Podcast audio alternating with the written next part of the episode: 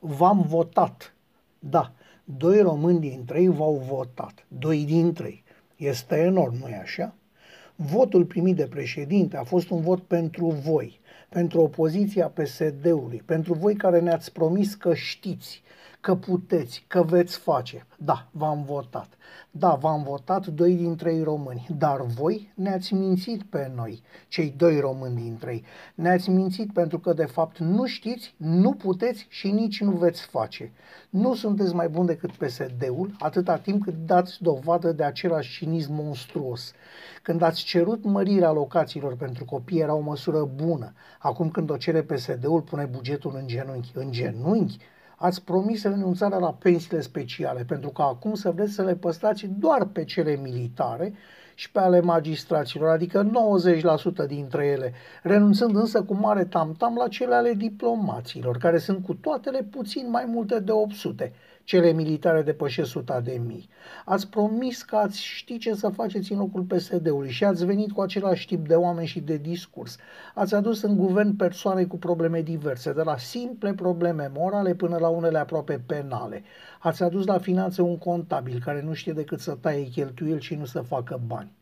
Ne omorâți cu zile cu respectarea țintei de deficit bugetar de 30 ceva la sută, motiv suficient de bun pentru înghețarea investițiilor, în loc să treceți la produs bani dincolo de orice dorință a Uniunii Europene. Dați drumul la jocurile de noroc și veți avea un turism înfloritor cu tot ceea ce atrage după sine. Împrumutați sume uriașe și băgați-le în investiții, creând locuri de muncă și atrăgând aici traficul de mărfuri care altfel ne ocolește și pe investitorii care preferă Ungaria. Nu încurajați consumul prin scăderea TVA-ului, este o prostie monumentală. Diferențiați-l inteligent, taxând cu 90% iahturile, blănurile sau orice alte articole de lux și cu 0% pâinea și alimentele de bază.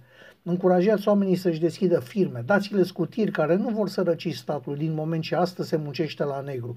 Încurajați și susțineți economia națională, dați subvenții în agricultură și măriți-le pentru terenurile irigate.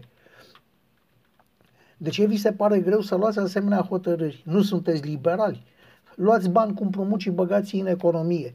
Refuzați să participați la ciclul inflaționist prin creșterea administrativă a veniturilor și în maximum 2 ani Oamenii vor câștiga mai bine prin propriile mijloace, nu stând cu mâna întinsă la stat. V-am votat.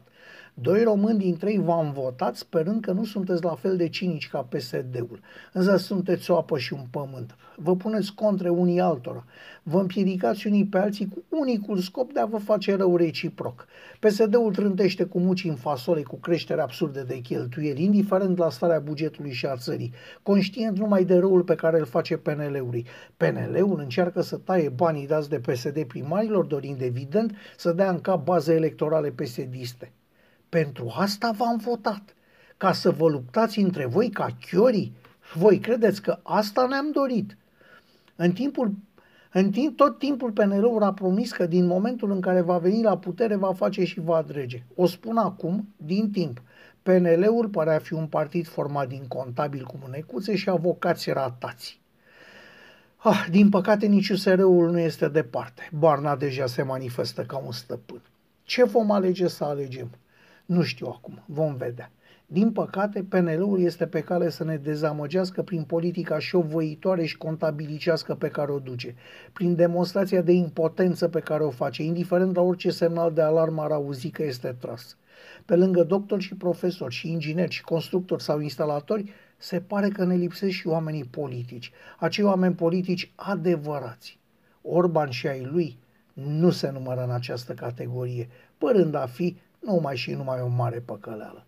Așa crede un om de pe stradă.